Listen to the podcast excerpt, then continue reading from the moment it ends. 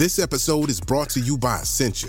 A better you starts with better hydration. Essentia is on a mission to inspire people to do what matters most. Their proprietary ionization process transforms water from any source into ionized alkaline water, providing water that's 99.9% pure with a pH of 9.5 or higher. Essentia overachieving H2O, the number one ionized alkaline water. Shop now.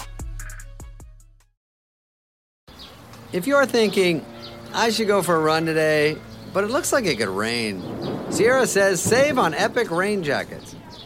If you're also thinking, but I can't go out in these beat up old running shoes, Sierra says save on top brand running shoes. And if you're still thinking, but I'm also busy performing brain surgery, well, then we say, you really should have led with that. Sierra, let's get moving to your local store, like now. Go!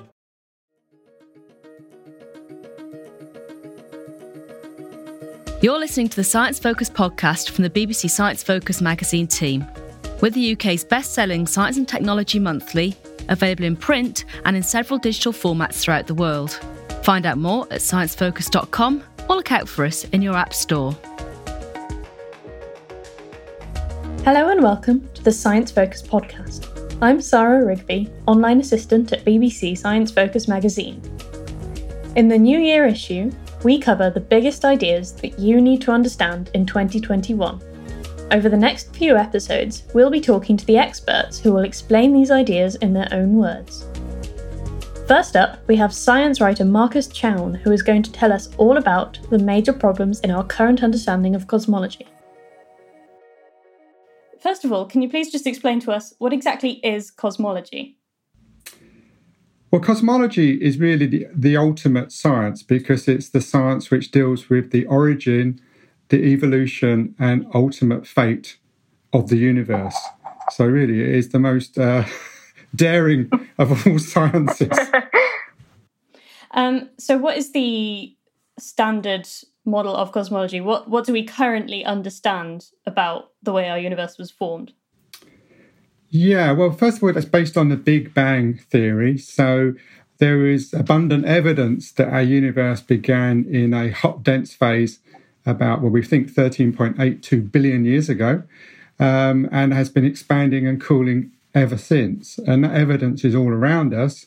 Uh, when we look at the universe and the galaxies, which are the building blocks of the universe, we see that they're pretty much all flying away from us, like pieces of cosmic shrapnel in the aftermath of a Titanic explosion. If you, and if you run that that uh, expansion backwards, like a movie in reverse, you do come to a time, as I say, about 13.82 billion years ago, when everything was compressed into a tiny volume, very, very small volume. And when you squeeze anything in a small volume, it gets hot. So if you squeeze the air in a bicycle pump, you, you know it gets hot. So the Big Bang was very, very hot. It was blisteringly hot. It was like the fireball of a nuclear explosion. And that, that, that light, that heat had absolutely nowhere to go because it was bottled up in the universe, which by definition is all there is. So it's all around us today, greatly cooled by the expansion of the universe. And this afterglow of the Big Bang, we call the cosmic background radiation. And incredibly, it accounts for 99.9% of all the photons, that's all the particles of light in the universe, are tied up in this afterglow. Uh, and we didn't spot it until 1965. We didn't spot it because it's mostly microwaves, which are a form of light that you know your, your microwave oven uses or your mobile phone uses, but you can't see with the naked eye. But uh, it was discovered in 1965, and this heat afterglow is, is really the main piece of evidence that the universe began in a Big Bang. But so we have this idea. So the Big Bang Theory is, is uh, to recap, is simply that the universe began in this titanic explosion. It was hot and dense. The universe expanded and cooled, and out of the cooling debris, there congealed the galaxies. Um, about two trillion of them, uh, among which is our own Milky Way galaxy. So that's the Big Bang. But the problem with the Big Bang Theory is that it, it contradicts our observations of the universe in quite a few major ways. So because of that, we've had, we've had to bolt on new bits onto the basic Big Bang theory uh, to make the standard uh, model of cosmology. So uh, I'd just like to go back to something you mentioned just now, which is that you said that uh, we know that the Big Bang happened because we can see that all the galaxies seem to be speeding away from us. Does that mean that then we are in the center of the universe? Well, that's a very good question because that would be the obvious conclusion, really. But it turns out that isn't the case. Uh, and the thing about the, the, the, Big Bang expansion, which is described by Einstein's theory of gravity, which he came up with in 1915, he applied his theory of gravity within about a year to the entire universe, the biggest uh, gravitating mass that he could think of. Uh, and in that theory, what actually happens is that the space between the galaxies just gets greater and greater and greater. And this is the space between every galaxy and every other galaxy. So, were we to sit on Andromeda, the nearest galaxy to us, or some other galaxy 10 billion light years away, we would see from that point of view every other galaxy flying apart. I mean, you probably, uh, you know, you, you, can't get a direct analogy, but in mm-hmm. astronomy books, very often um, they'll make the analogy with a, a rising cake with raisins in it. You know, as the, as the cake rises and expands, every raisin recedes from every other raisin. And if you could shrink yourself down to the size of a raisin, you would, well, obviously.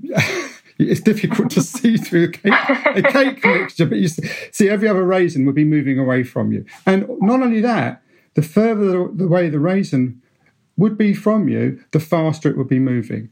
And that's exactly what we see. We call it the Hubble law because it was discovered by the American astronomer Edwin Hubble in 1929. So I'd just like to uh, go to for one of the other uh, obvious questions about the Big Bang is that if the universe is expanding, what is it expanding into?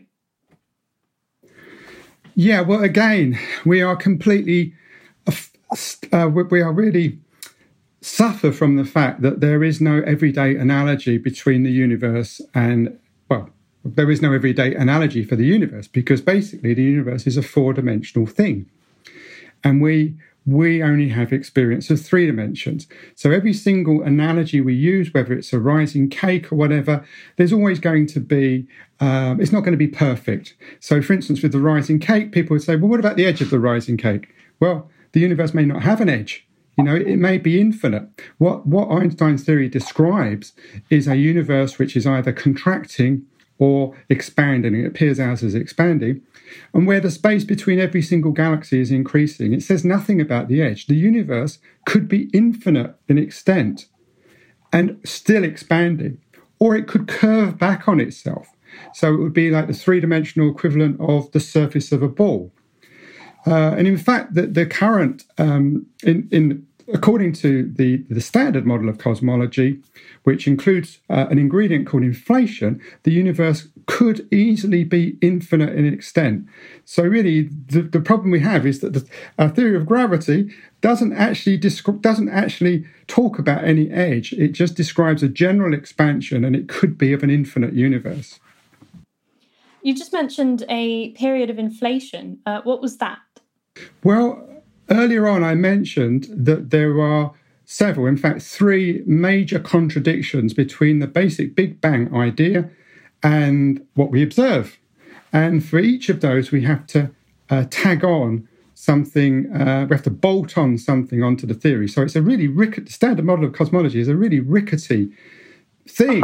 so it's really my the article I'm writing about is is about a contradiction, another yet another contradiction. So it's not, not really a surprise that we're going to find these contradictions because we know it's a rickety theory and there's got to be a better one out there. But one of the things we bolt on is inflation. And in fact, you've picked on the most complicated of all the three things to actually explain because. One of the problems uh, that we find uh, when we look out at the universe, we see that it's pretty uniform in every direction. And more than that, the the cosmic background radiation is afterglow of the Big Bang. It's, it's very cool now. I should tell you, it's about minus 270 degrees Celsius, three degrees above abs- the, the, the lowest temperature possible. But everywhere we look in the sky, it's perfectly even. It's exactly that, te- pretty much exactly that temperature uh, everywhere.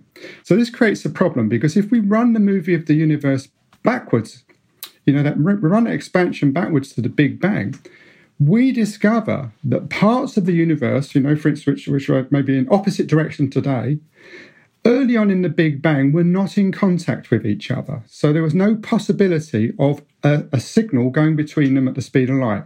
So if there was nothing could travel between them, how could they know about each other's temperature? How could they have kept the same temperature? You know, uh, and so this this in order to explain this anomaly, we have to assume that the universe was a lot smaller earlier on than we naively think by running that movie backwards. Okay, so what we think is that the universe underwent, uh, and if it was much smaller, then regions which today are very far apart and are at the same temperature, were in contact and so could have equalized their temperature. So, what we, we imagine is that there was this super fast uh, expansion. Well, the universe started off much smaller than we, we, we would naively expect. There was this super fast expansion, which we call inflation. It was actually driven by the vacuum, that what we call the quantum vacuum, which incredibly had repulsive gravity. So, this is a really weird idea. Uh, and it uh, the, the universe inflated tremendously fast in its first split second. And then when inflation ran out of steam, the the kind of sedate expansion that we see today took over. So inflation has been likened to a hydrogen bomb explosion compared to the stick of dynamite of the Hubble, or what we call the, the cosmic expansion we see today. So this is a really weird thing. So we've tagged on this period of inflation to explain what we call the horizon problem, which is why the temperature of the universe is the same everywhere. We've tagged on inflation, but I should tell you that we don't understand any of the microscopic physics of inflation. We think it was driven by some as yet undiscovered field called the inflaton. And 40 years after the uh, after inflation was proposed, we still do not understand the basic physics of that. So, uh, but you know, this is a this is a this is a tremendous thing we're doing. You know, we we are uh-huh. we we came down from the trees, God knows how many million years ago, onto the African plain. We have a brain, you know, which is three pounds of jelly and water, and yet we've actually speculated on the, the, you know, the, the, uh, we have a theory of the universe and we can speculate on its origin. So, I mean, I, I think we ought to be uh, pat ourselves on a bit on the back and uh, perhaps not worry too much that that our, our theory has a lot of holes in it, because it turns out that we we believe that the universe began in an unusual state of the vacuum. So we have we have a it's an odd idea. We think of vac, the vacuum as as empty, but ever mm-hmm. since the 1920s, when there arose what we call quantum theory, which is our theory of the microscopic world of atoms, we've discovered that um, empty space is not empty, it's seething with microscopic particles popping into existence and popping out again. And there's a possibility that the vacuum has a higher energy or higher energy states, just like an atom has high, uh, higher and higher energy states. So we believe that the universe began in this what we call inflationary vacuum, which was of high high energy or with an enormous amount of energy concentrated in it. Um, and this this vacuum had a very unusual property. It had repulsive gravity, and its repulsive gravity caused this inflationary vacuum to expand. And as you got more and more of this stuff, you had more repulsion, so it expanded faster and faster. Now, this vacuum contained no matter at, the, at that time, it just contained energy and it expanded faster and faster and faster. Uh, but it was what we call a quantum thing, and, and quantum things are inherently unpredictable. And all over this ever expanding uh, quantum vacuum, chunks started decaying into a normal vacuum. So you can imagine, like, I don't know, imagine a, um, a, a coat being eaten by moths, you know? So all over this, this, this, uh, this high energy vacuum was being eaten away. And in the places where it was eaten away, it decayed into normal vacuum. So that's the everyday vacuum that we see around us. And um, that, that the, the energy of this inflationary vacuum had to go somewhere. And it went into creating matter and heating it to a blisteringly high temperature. So it, it went into created big, creating big bangs. So in this picture, we have this ever inflating, ever faster inflating inflation, inflationary, inflationary vacuum, and all over it, tiny little bubbles of normal vacuum are forming in which there are Big Bang universes. And we live in one of those Big Bang bubbles in the ever inflating inflationary vacuum. Now, it, it turns out you only need about a kilogram of uh, an inflationary vacuum of about a kilogram of mass energy to start this whole process. And our laws of physics, quantum theory do allow matter to appear out of nothing. So there is the possibility that our universe simply a chunk of uh, inflationary vacuum popped out of nothing and began expanding and created everything that we see around us. Because the net energy wow. of our universe is zero. The net energy of our universe is zero. Incredibly, when you look at the the the mass, the kinetic energy in, in all the fly, galaxies flying apart, and then you look at the gravitational energy binding it all together, it turns out that our universe has a net energy of zero. So it didn't actually take a lot to create it. So that's a weird, uh, weird thing. but, the, but, the, next question is, of course, if, infl- if inflation preceded the Big Bang, what you know what started inflation, or, or could inflate? It, it, turns out that inflation could not have started in the eternal past. So it, it, it, it cannot have started uh, it has to have started at some point. So we, we in a way, we're pushing, pushing that that origin question backwards. I think I, I gave you too much of an explanation. I, I tied no, myself in knots. Tied myself in knots. so I'd, I'd, just like to pick up on one one thing that you said there. So in your analogy of the moth holes in a coat, so our entire universe could just be one of many of these moth holes, one of many universes. Exactly, exactly. But not only that, all those other moth holes are forever out of contact with us because the inflationary vacuum is just expanding faster and faster and faster, and no no no light could ever reach us. So they would be forever out of contact with us. Um, but within our bubble, there could be an infinity of universes like ours. Wow. Because within our because we don't see the whole of our bubble. We only see out to a horizon around our bubble. So the universe, because the universe was born. So because the universe was born, let's say 14 billion years ago, we can only see the light from the galaxies that has taken less than 14 billion years to get to us. Um, because the universe expanded faster than light in the beginning, the edge of the universe is about 42 billion light years away. So it began 14 billion years ago, but the edge is about 42 billion light years away. Uh, but over that, so, so around uh, the, the, edge of our, our universe, like a, a, a, membrane around a soap bubble, is this horizon. Think of it again as like um, horizon at the sea. We know there's more of the ocean over the horizon at sea. We know there's more of the universe over our horizon. I mean, in, in every year, more of the universe comes over the horizon because the horizon expands. So, according to inflation, there could be an infinite amount of the universe beyond our horizon. So, if you imagine all of our uh, everything we see, our, our two trillion galaxies in our little bubble, it could be that there are an infinite number of other bubbles beyond ours, all within this giant moth hole. so you do. Wow. And, and, and it, it, does seem quite incredible, doesn't it? Really, um, the, the picture that we created. But but I suppose the, the, the the thing to take home is that we don't believe that the Big Bang was a one-off. You know, we believe that that that. that if, if inflation is correct, these kind of Big Bang universes were spawned all over this inflationary vacuum. So that's a slightly different picture because people say, well, what happened before the Big Bang?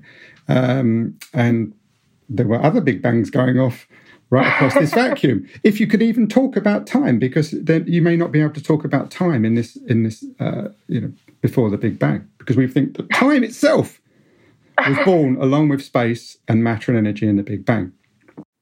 So, what does that mean in a physical sense? Uh, time was created. How how can time be created? Well, who knows? I mean, you know, now, now, now, now you're going from deep questions to even deeper questions. I mean, according to the Big Bang solutions of Einstein's theory of gravity, you know, time does begin at that point. But but again, if you want to ask what is time, that that's um, um, something that I've tried to answer in the next article I've written for Science Focus magazine. but but we're we're really at sea. There. We, we're pretty certain that time, as we perceive it, does not exist. So, for instance, we're all every every um, everything that we commonly think about time is probably not correct. I mean, we probably think there's a flow of time, but when you think about it, something only flows with respect to something else. So, you know, a river only flows with respect to a riverbank. So if time flows, it must be it must flow with respect to something else, maybe a second type of time. So the minute you start thinking about things like, like that, you begin to realize how ridiculous it is. And we we think that again, if you imagine the expansion of the universe running backwards, um, the the the universe would not shrink down in a, in a very in a uniform way because matter is not spread uniformly around the universe. So as you got very close to the big crunch, which is kind of a mirror image of the Big Bang, the, the, the, variations in density of the universe would be, get greater and greater and greater. So the variations in gravity would get greater and greater. In effect, space and time would be torn apart. So we're pretty certain that space and time did not actually exist at the very beginning, and they somehow emerged from something more fundamental. And really, that is the that is the big problem in physics today to find out what what did what was the more fundamental thing hmm. that that space and time emerged from. But of course, we don't know. okay, thank you. So, inflation, you said, was one of the three problems with our Big Bang theory that we need to bolt extra bits on to make it make sense. So, what are the other two? Fortunately, the other two are a lot easier to explain. I mean, one one of them is that well, look at the contradictions between um, the standard model and or, or, the Big Bang and what we observe. And, and, and a major, major um, contradiction is that the theory predicts that we shouldn't be having this conversation. Okay, so it, it predicts that we shouldn't exist, which is a pretty critical problem with the Big Bang theory. And the reason for that is that we we, we believe that the universe started off pretty much uni- pretty uniform. We, we, we can see from the, the cosmic background radiation, the afterglow of the Big Bang, it's pretty uniform around the sky. That was coming from matter very soon after the universe began. Uh, so we know that, that, that, that, it was pretty smoothly um, spread matter. We know it wasn't perfectly smoothly spread, and, and a Nobel Prize has gone for finding the slight variations in this background radiation. And we believe that those variations were caused by quantum process, processes during the inflation era, so a lot earlier than that. But these these um, variations were really tiny, like about one a few parts in a hundred thousand, something like that. So basically, these uh, the slight uh, there was a slight lumpiness, a slight tiny clumpiness in the material that emerged from the Big Bang. And the clumps which were uh, had slightly more matter, they had slightly more gravity, so they dragged in more material. And it's a kind of a process uh, akin to the rich getting ever richer, you know. So the, the, the mm. and this is how galaxies were formed. So the uh, galaxies like our own Milky Way. But when you do the calculations, you find that you need much much longer than the 13.82 billion years the universe has been in existence to make a galaxy like the Milky Way. You need something like 10 times as long. So something has to have speeded up galaxy formation. And the best bet is that there's there's other matter in the universe. Okay, so there's there's uh, currently we think that, that there is this stuff called dark matter. Okay, it, it doesn't give out any light, or it certainly doesn't give out enough light for us to currently detect, but it has a gravitational effect. And this stuff uh, would have, with its own gravity, would have speeded up galaxy formation. So basically, the dark matter would, would clump and it would then pull in the visible stars or, or material that made stars afterwards. So, uh, so that's a universe really in which basically is mostly dark matter, kind of like uh, think of them as mountains, and the a mountain range, and the uh, the, the visible stuff is like the frosting of snow on the mountains. That's all it is. So we've come to this idea that most of the universe is invisible. Um, and then the, the third, the third, so we have, we have to bolt on dark matter. We bolted on inflation. We have to bolt on dark matter onto the basic model. And the third thing is dark energy. Uh, in 1998, contrary to all expectations, we discovered that the expansion of the universe is speeding up. Now, you would expect it would be slowing down because the only force we knew that was operating on the large scale in the universe was gravity. And gravity is okay. like an invisible web of elastic, you know, joining all the galaxies and, and kind of braking the expansion. So we expected that when we when we look back in time, we would see that this the acceleration that sorry the, the universe was expanding faster in the past and it would be slowing down its expansion. But we found that it's in fact speeding up. So we've had to postulate the existence of this stuff called dark energy, which is fills all of space. It's invisible, and it's got repulsive gravity. And its repulsive gravity is speeding up the expansion of the universe. Now, immediately people say, okay, didn't inflation have a vacuum with repulsive gravity? Yes, it does. So that's really weird. The universe started out with a vacuum state with repulsive gravity that, that, that triggered cosmic expansion. That vanished. And then it turns out something like about 5 billion years ago, this other stuff with repulsive gravity took over the expansion. It, it, gained control of the universe. So a big question would be, could there possibly be a connection between these two? They both have exactly the same property. So um, the, the dark energy accounts for two thirds of the mass energy of the universe. So unbelievably, until basically 30 years ago, yeah, 32 years ago, we had missed the major mass component of the universe. So adding up all these, so, so basically the standard model is the Big Bang. The universe began in a hot dense phase, has been expanding and cooling ever since the galaxies congealing out of that debris. Then we bolt on inflation, super fast expansion at very early on. Uh, and then we bolt on dark matter. We need six times as much of that as we have ordinary matter that makes up atoms and you and me and the stars. And then we bolt on dark energy, which accounts for two thirds of the mass of the universe. So when you add all these other components, they account for more than 95% of the mass of the universe. So basically, the stars and galaxies that we see are only about less than 5% of the mass of the universe. And incredibly, we've only seen half of those because a lot of the lot of the normal matter is in the form of very hot or very cold gas between the galaxies that we can't see with our telescopes. So we really have only seen two and a half percent of the universe. So we, you can see that although we've made an awful lot of progress, it's a pretty shocking position to be in. I mean, imagine if Darwin had um, was come, trying to come up with a theory of biology, and he only knew about elephants and I don't know um, oak trees. You know, he, did, he didn't know about insects, and he didn't know about fish, and he didn't know about all these other things. Well, cosmologists are kind of in that position where they built this fantastic edifice, uh, their standard model of cosmology, um, based on the 2.5% that they can actually see. And the other components are really just an admission of their ignorance. So we know that dark energy accounts for, I can tell you exactly actually, it accounts for 68.3% of the mass of the universe. And we know that dark matter accounts for 26.8% of the universe. And we know that ordinary matter that we're, we're made of is only 4.9% of the universe.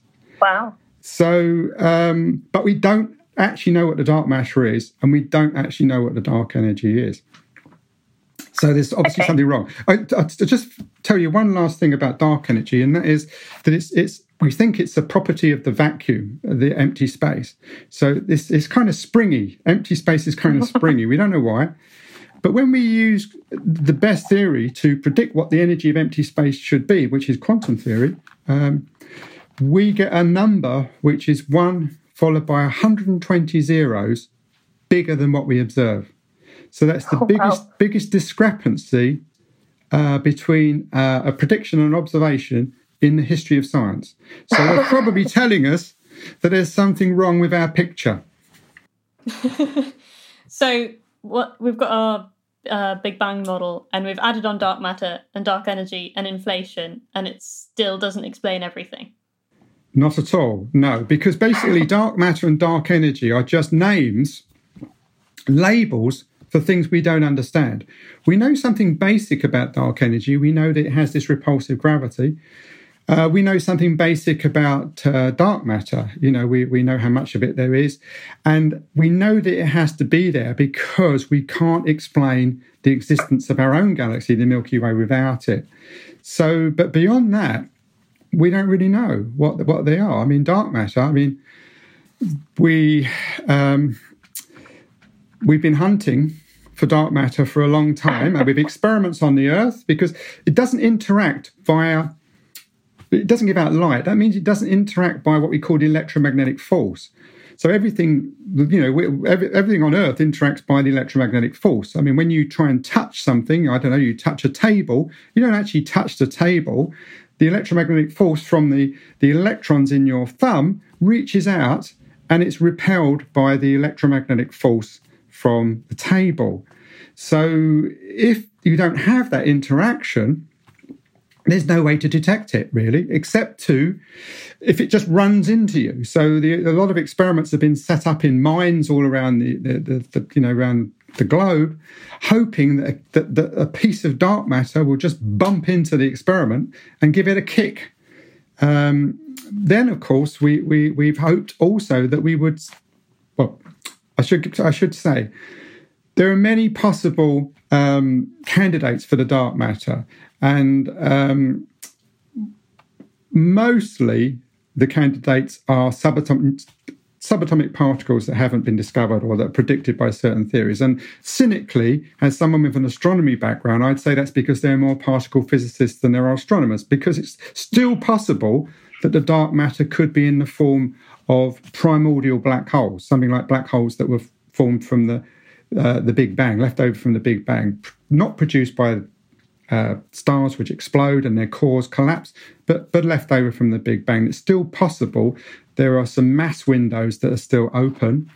Um, but most physicists believe that the dark matter is some kind of uh, subatomic particle. Uh, and you may have heard of the term WIMP, which is weakly interact, interacting massive particle. Basically, this is a massive particle up, up to maybe 100 times the mass of the proton that doesn't interact via light.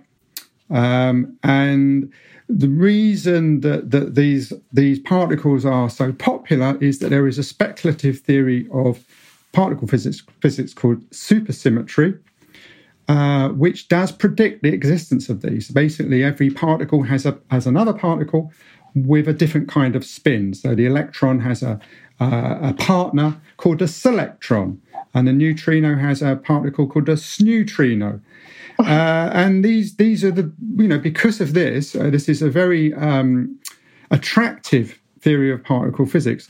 These have been the prime candidates for the dark matter. The problem is that they were expected to appear at the Large Hadron Collider by now. So that's the giant atom smasher which uh, straddles the border between France and uh, Switzerland.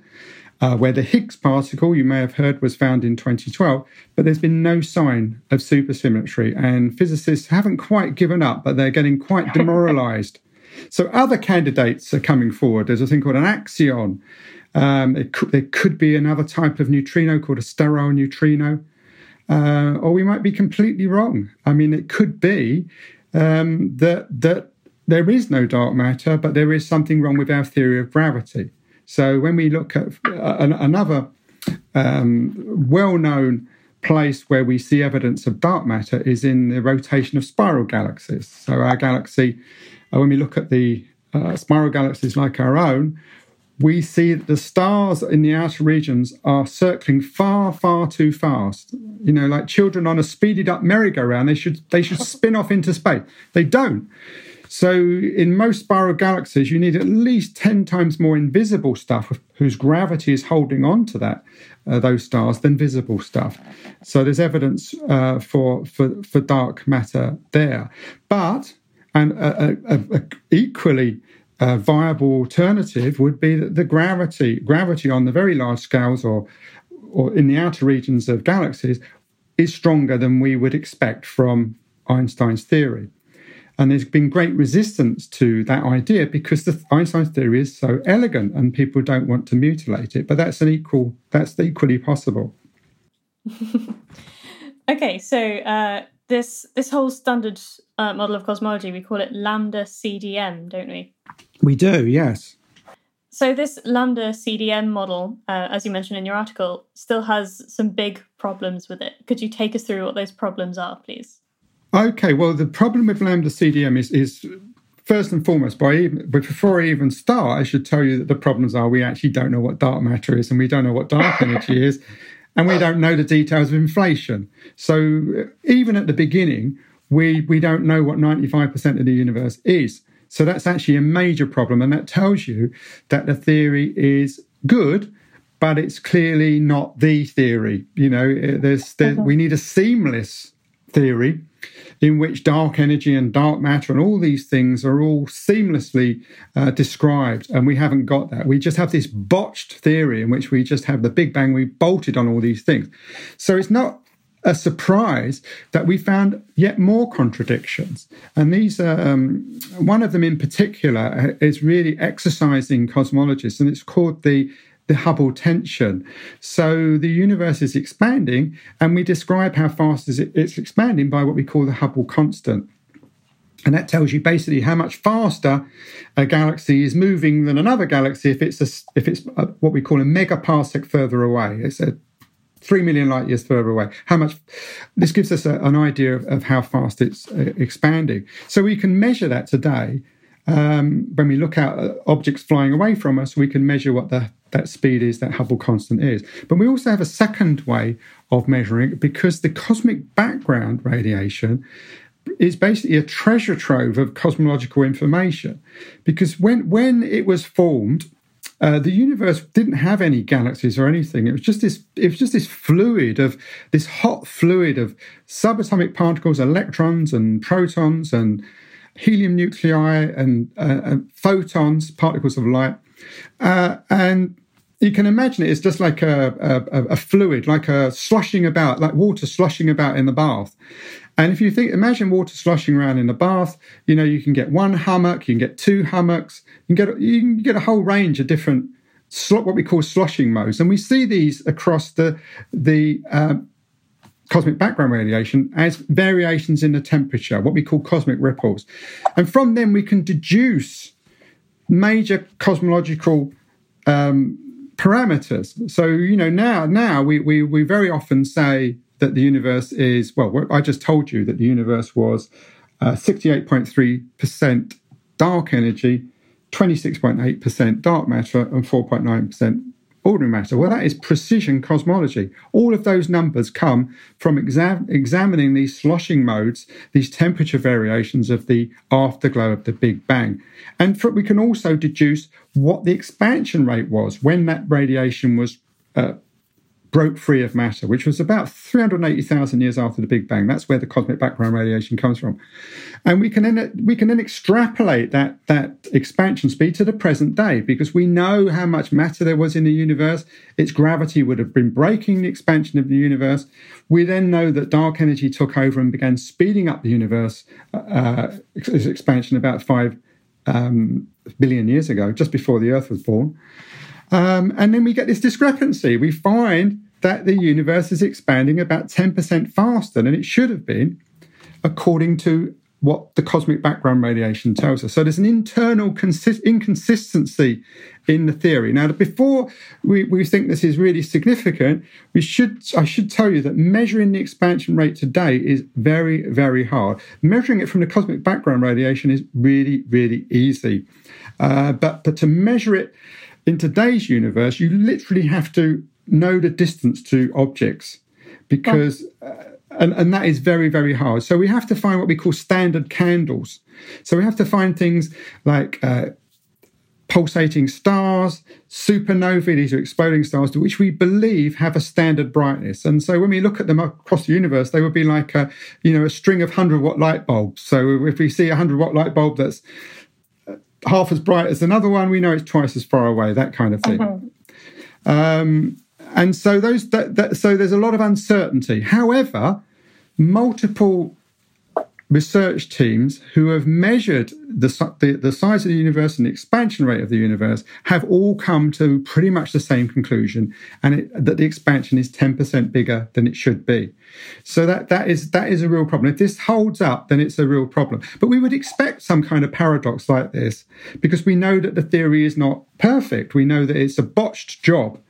And in fact, paradoxes like this are fantastically important. They are what what what physicists dream of. You know, at the ter- in 1900, all of what we call classical physics was was perfect, and and great physicists of the day like Lord Kelvin said that we only needed to effectively cross the T's and dot the I's. We we basically had got come to the end of physics, but there was one observation.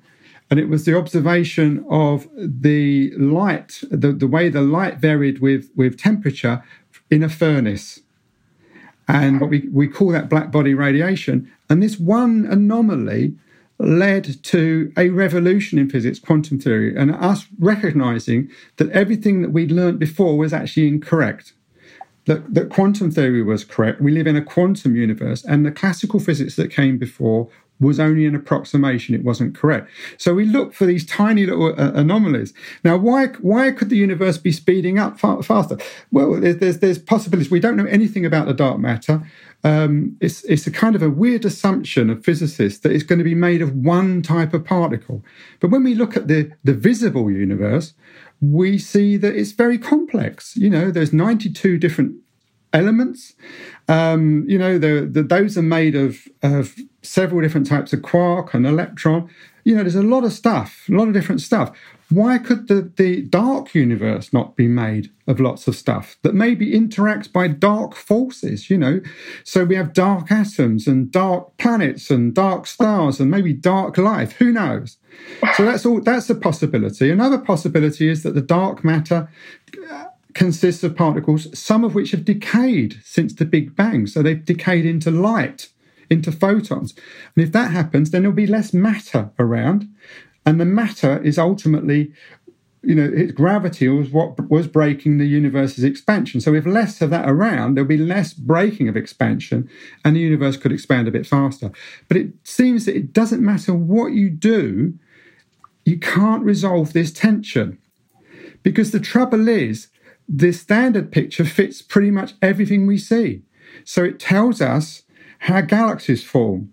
And and and this it's kind of like it's got it's got lots of interlocking pieces. And if you change the picture in one way you might solve you might think you've solved this this what we call hubble tension tension between the you know the universe is expanding 10% faster than it should. But then you find that you've you've unfixed something else.